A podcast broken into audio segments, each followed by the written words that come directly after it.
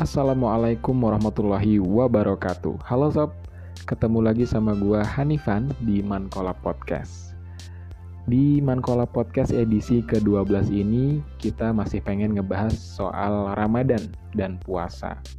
Karena kita juga masih ada di bulan Ramadan yang memang banyak banget pelajaran dan juga hikmah-hikmah yang bisa kita ambil selama bulan Ramadan ini ya. Mudahan puasa kita di bulan Ramadan tahun ini bisa lancar dan juga dapat banyak kebaikan dan keberkahan. Ngomong-ngomong masalah Ramadan yang pengen gue bahas di edisi kali ini adalah dari sisi ujiannya. Nah, kalau ngomong-ngomong masalah ujian, apa nih yang ada di benak lo ketika mendengar kata ujian? Apakah sederetan soal yang ribet, jelimet, dan susah banget, atau dengan pilihan-pilihan gandanya yang bahkan lu sudah disuruh milih pun masih bingung pilihan mana yang benar dan yang salah, atau soal-soal yang mengharuskan lo untuk menjawab dengan esai yang berparagraf-paragraf dan berjilid-jilid. Dan jenis ujian pun yang kita temui di kehidupan kita itu banyak banget. Kalau konteksnya pendidikan atau sekolah, ada yang namanya ujian akhir sekolah, ujian tengah ujian tengah semester, ujian mid semester, ujian masuk, ujian seleksi, ujian masuk perguruan tinggi, ujian nasional dan masih banyak banget jenis-jenis ujian yang gue yakin lu sebagian besar pernah merasakan yang namanya jenis-jenis ujian tersebut dan udah jadi kebiasaan dan menjadi keharusan bahkan untuk menghadapi ujian tersebut sebelumnya kita melakukan latihan-latihan atau mempelajari soal-soal yang akan kita hadapi yaitu dengan mengerjakan latihan-latihan soal dan ini udah menjadi hal yang lumrah dan sering banget dilakukan sebelum menghadapi ujian. Tapi ada aspek yang salah kaprah dari sebagian kita mungkin ketika dulu kita masih dihadapkan dengan banyak banget ujian waktu sekolah yaitu adalah kita menyikapi latihan soal yang kita kerjakan dengan harapan bahwa soal-soal yang kita temui di latihan soal itu akan ada yang mirip-mirip dan setipe dengan soal yang akan keluar di ujian yang beneran. Sebenarnya substansinya bukan di situ. Intinya dari latihan soal yang kita kerjakan sebenarnya adalah bukan untuk membahas soalnya dan bukan hanya itu, tapi juga bagaimana latihan soal itu menjadi simulasi kita saat benar-benar dihadapkan dengan ujian yang sebetulnya. Gimana kita mengerjakan latihan soal itu selayaknya kita sudah mengerjakan soal latihan ujian beneran. Bagaimana kita melatih untuk mengatur waktu dalam mengerjakan soal, ketika kita dikasih 50 butir soal sampai 100 soal dan harus kita kerjakan dalam jangka waktu tertentu sejam atau dua jam gimana kita mengaturnya dan itu harus kita latih ketika mengerjakan latihan soal. Dan bagaimana juga kita manajemen mood kita ketika mood kita naik turun yang perlu kita ketahui juga ketika kita mengerjakan soal di 15 menit awal pertama kita mengerjakan ujian dan di 15 menit terakhir kita mengerjakan ujian energi kita udah beda dan mood kita pasti beda. Dan itulah yang harus kita sikapi dan perlu kita latih ketika mengerjakan latihan soal. Jadi, salah banget ketika kita bete dan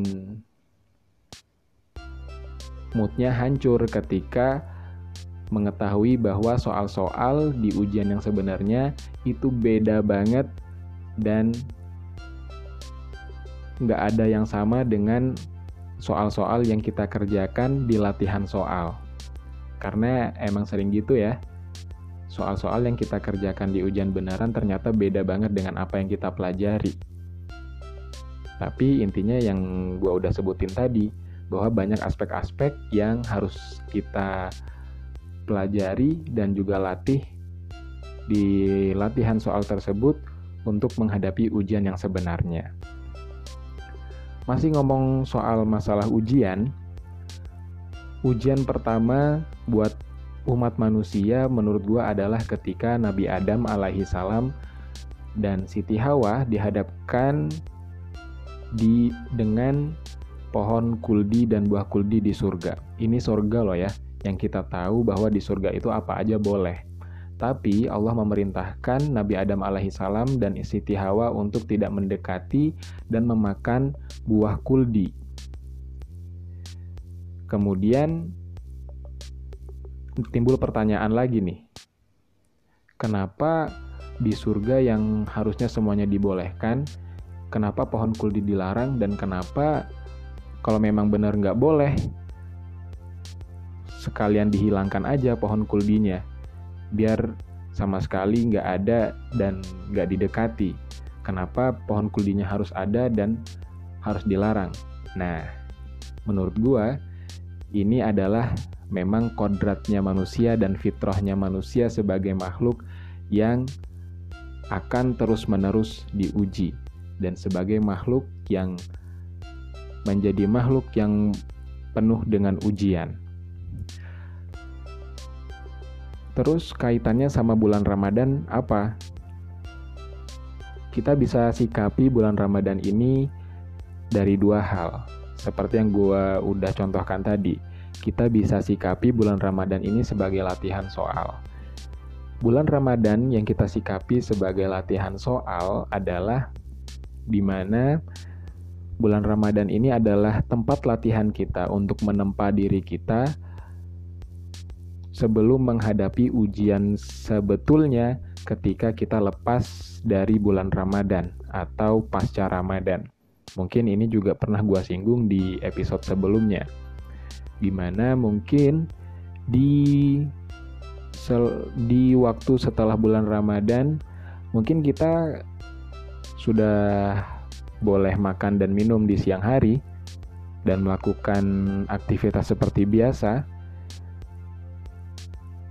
tapi kita tetap harus bisa menjaga hawa nafsu dan juga segala macam yang kita tahan selama bulan Ramadan dan meningkatkan kualitas ibadah kita sama paling enggak setara dengan apa yang kita lakukan di bulan Ramadan. Dan itu adalah sebenar-benarnya ujian. Dan bulan Ramadan ini sebagai latihan soal buat kita. Memang apa yang kita lakukan setelah bulan Ramadan nggak bersih sama seperti bulan Ramadan. Nggak ada taraweh, nggak ada takjil, nggak ada buka bersama, nggak ada pasar Ramadan, nggak ada acara TV sahur subuh-subuh. Tapi bagaimana kita menyikapi dan menjaga stabilitas dan kualitas ibadah kita dan juga cara menahan nafsu kita untuk sama seperti apa yang kita lakukan di bulan Ramadan. Begitu juga kalau kita sikapi bulan Ramadan itu sebagai ujian, bahwa hari-hari di bulan Ramadan sebenarnya nggak ada yang berbeda dengan hari-hari yang ada di hari-hari bulan-bulan lainnya atau di hari-hari biasa. Mungkin di hari-hari biasa lu bisa ketemu sama orang yang naik motor sen kiri beloknya ke kanan. Gue nggak mau bilang itu emak-emak ya, karena gue takut mendorong dan menguatkan stigma bahwa emak-emak adalah orang yang seperti itu. Tapi bisa jadi juga di bulan Ramadan lu juga menemukan orang yang serupa. Di selain bulan Ramadan, lu sering mendengar atau melihat atau mengetahui orang yang naik motor di jalan raya pakai knalpot racing yang memekakan telinga. Kemarin ada loh di bulan Ramadan ketika orang lagi teraweh masih ada ternyata orang yang naik motor pakai knalpot racing dan itu nyaring banget. Dan inilah bentuk ujiannya.